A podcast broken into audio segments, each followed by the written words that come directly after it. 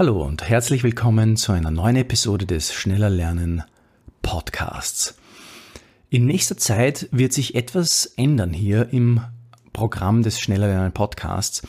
Wir werden nämlich Reprise-Episoden auflegen. Das sind besondere Episoden, die besonders herausgestochen sind aus den letzten zwei Jahren des äh, Speed Learning Podcasts hier. Und wir werden die wieder neu auflegen für eine kurze Zeit nur, weil ich momentan die Zeitressourcen, die ich zur Verfügung habe, dazu benötige, den Speed Learning Mastermind Videokurs für dich fertigzustellen, den Römerstraße Bibelvers Videokurs nochmal zu finalisieren und ein E-Mail-Kompendium dazu zu schreiben und überhaupt den äh, E-Mail-Newsletter mit vielen kostenlosen neuen Kursen zu bestücken, die alle schon fast fertig sind und nur darauf warten, neu eingepflegt zu werden. Das heißt, darum muss ich jetzt mich ein bisschen den Fokus sozusagen ein bisschen auf die Videokurse und das andere Material lenken. Da habe ich dazu entschlossen, alte Gold Nuggets wieder hier neu aufzulegen und dann in neuer Frische mit viel mehr Kraft und Elan wieder durchzustarten. Und vor allem haben wir auch vor, mehr Episoden in Zukunft hier im Podcast zu publishen. Also genieß diesen alten Gold Nugget aus zwei Jahren schneller lernen Podcast. Episode 6. Wie oft ist es mir bei der Prüfung passiert, dass ich einfach dagestanden bin und wusste, es liegt mir auf der Zunge. Aber ich konnte es einfach nicht wiedergeben. Du fragst dich vielleicht, nie wieder Blackouts mit dem Gedächtnispalast? Ist es wirklich möglich? Funktioniert die Methode wirklich so gut, wie du sie hier anpreist? Und um die Fragen aus erster Hand beantworten zu können, lassen wir Studenten zu Wort kommen, die in meinen Workshops mit dabei waren. Einfach lernen mit Rethinking Memory.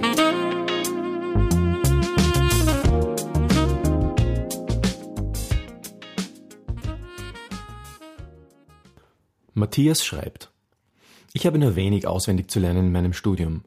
Und selbst da bin ich mir nicht sicher, ob diese Mnemotechniken praktisch effektiver sind als die klassische, das klassische Lernen. Man muss dabei viel Aufwand in die Vorbereitung und Erstellung eines Gedächtnispalastes stecken. Soweit Matthias. Diese Auffassung höre ich in meinen Vorträgen und Workshops immer wieder.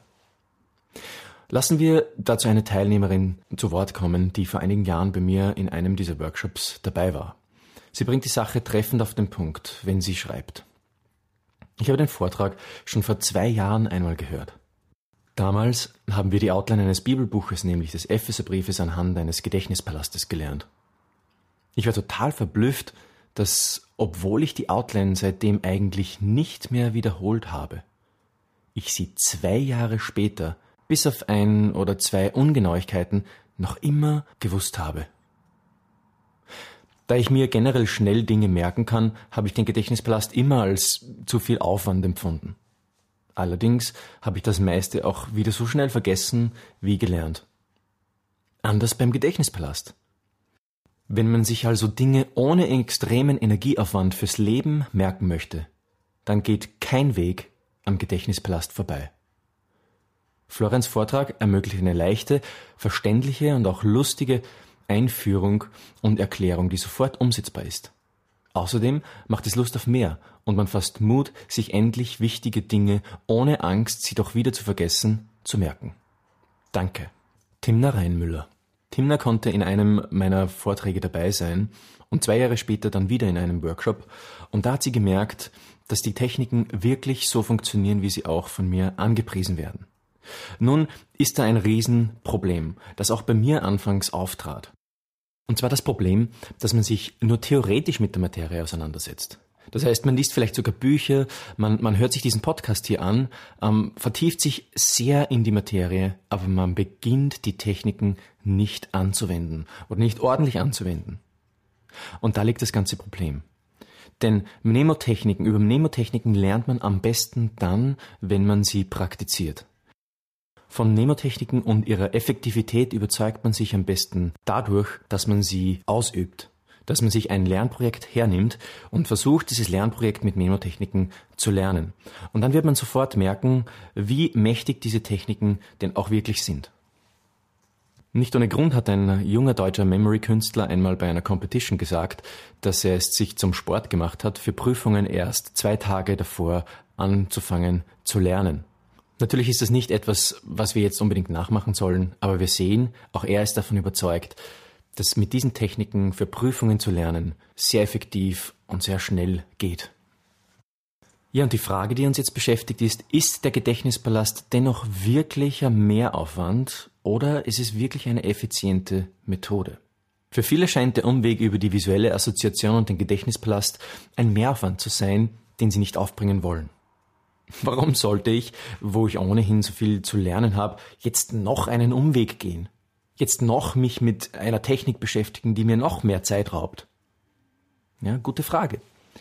Wie Timner schon anklingen lässt, ist der Umweg über den Gedächtnispalast, wenn man es überhaupt einen Umweg nennen kann, einer, der sich tausendfach lohnt. Beim ersten Seminar war sie noch Skeptikerin. Aber jetzt kann sie aus eigener Erfahrung sagen, dass der Gedächtnispalast es wirklich bringt. Einige wenige Vorteile des Gedächtnispalastes sind massiv längeres Merken, keine Blackouts mehr, einfaches Begreifen komplexer Zusammenhänge, weniger Zeitaufwand beim Lernen neuer Dinge.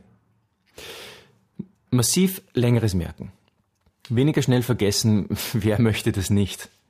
Wir investieren ohnehin so viel Zeit in unsere Bildung, nur damit wir das Gelernte bald wieder vergessen. Wie geht es dir, wenn du ein Buch liest? Wie viel Prozent dessen, was du in diesem Buch liest, hast du nach wenigen Monaten wieder komplett vergessen? Mit dem Gedächtnisblast gehört das der Vergangenheit an. Keine Blackouts mehr. Das ist eine weitere große Stärke des Gedächtnispalastes, die man nicht unterschätzen soll. Und diejenigen, die den Gedächtnispalast ausprobiert haben, die können das bestätigen.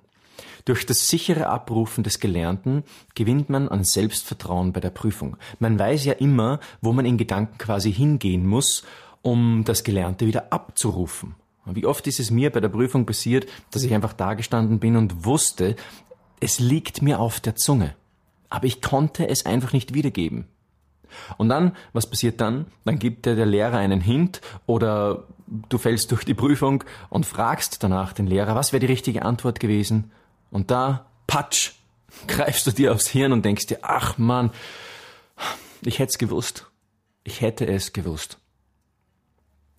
Dieses Problem ist mit dem Gedächtnispalast wirklich kein Problem mehr, denn wir wissen ab sofort, an welchen Ort wir gehen können. Wir haben unseren Gedächtnispalast, in den wir uns räumlich hineinbewegen können, wo alle unsere Informationen, die wir für unsere Prüfung brauchen, liegen.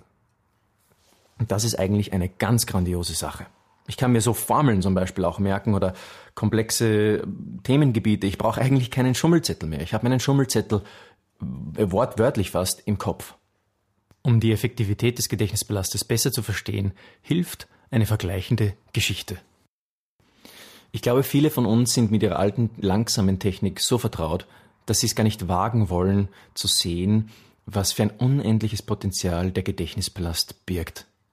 So wie der leidenschaftliche alte Radfahrer, der so gerne mit seinem Rad von zu Hause bis in die Arbeit fährt, weil er das so gewohnt ist. Bei Wind und Wetter die 30 Kilometer mit seinem Rad zu fahren. Bietet man ihm ein Auto an, lehnt er dankend ab. Was soll ich denn damit? Das ist mir, das ist mir zu umständlich, sagt er. Da muss ich doch erst noch den Führerschein machen. Stunden um Stunden muss ich da investieren, in der Fahrschule sitzen, lernen, die Prüfung ablegen, theoretischer und praktischer Teil. Nein, danke. Ich fahr lieber mit meinem Rad in die Arbeit. Da bin ich, das, das bin ich gewohnt. Das funktioniert auch ganz gut. Aber recht hat er doch, der Radfahrer. Zugegeben, der Radfahrer hat recht. Es funktioniert ja. Mit dem Rad zur Arbeit zu fahren, das funktioniert ja, das klappt ja gut. Aber jetzt stell dir vor, derselbe Mann würde im Auto sitzen, ein paar Monate nach seiner Führerscheinprüfung und zurückblicken auf die Zeit, mit dem, in der er mit dem Rad zur Arbeit gefahren ist. Was würde er sich wohl denken? Wie konnte ich nur so kurzsichtig sein und das Offensichtliche nicht sehen? Bei Wind und Wetter, Frost und Hitze habe ich es hier in meinem Wagen gemütlich. Ich brauche ein Drittel der Zeit und komme entspannter in die Arbeit. Wie konnte ich nur so kurzsichtig sein? Und mit dem Gedächtnispalast ist es genauso. Natürlich brauchst du etwas Zeit, um dir Gedächtnispaläste zurechtzulegen. Natürlich muss man die Technik etwas üben, obwohl der Aufwand sich sehr in Grenzen hält. Schon nach ein bis zwei Stunden hat man den Gedächtnispalast drauf und dann noch etwas Feintuning hinten dran gestellt und schon bist du sehr gut gerüstet. Das Feintuning kann man schon vornehmen, während man damit lernt. Wenn man einmal das Rad abgelegt hat, seine alten Merkmethoden beiseite stellt und in das Auto steigt, den Gedächtnispalast sozusagen ausprobiert, lernt man erst den Unterschied kennen. Erinnern wir uns daran, was Timner schreibt. Da ich mir generell schnell Dinge merken kann, habe ich den Gedächtnispalast immer als zu viel Aufwand empfunden. Allerdings habe ich das meiste auch wieder so schnell vergessen wie gelernt. Anders beim Gedächtnispalast. Wenn man sich also Dinge ohne extremen Energieaufwand fürs Leben merken möchte, dann geht kein Weg am Gedächtnispalast vorbei. Tu es. Leg dein Fahrrad ab und probier auch du den Gedächtnispalast heute noch aus und überzeuge dich selbst. Du willst mit dem Gedächtnispalast loslegen? Dann melde dich auf rethinkingmemory.com slash newsletter an und bekomme den Speed Learning Starter Guide direkt in deine Inbox. Er ist völlig kostenlos. Hast du Fragen zu deinen eigenen Lernprojekten und möchtest die hier im Podcast beantwortet haben, dann antworte einfach auf eine meiner E-Mails.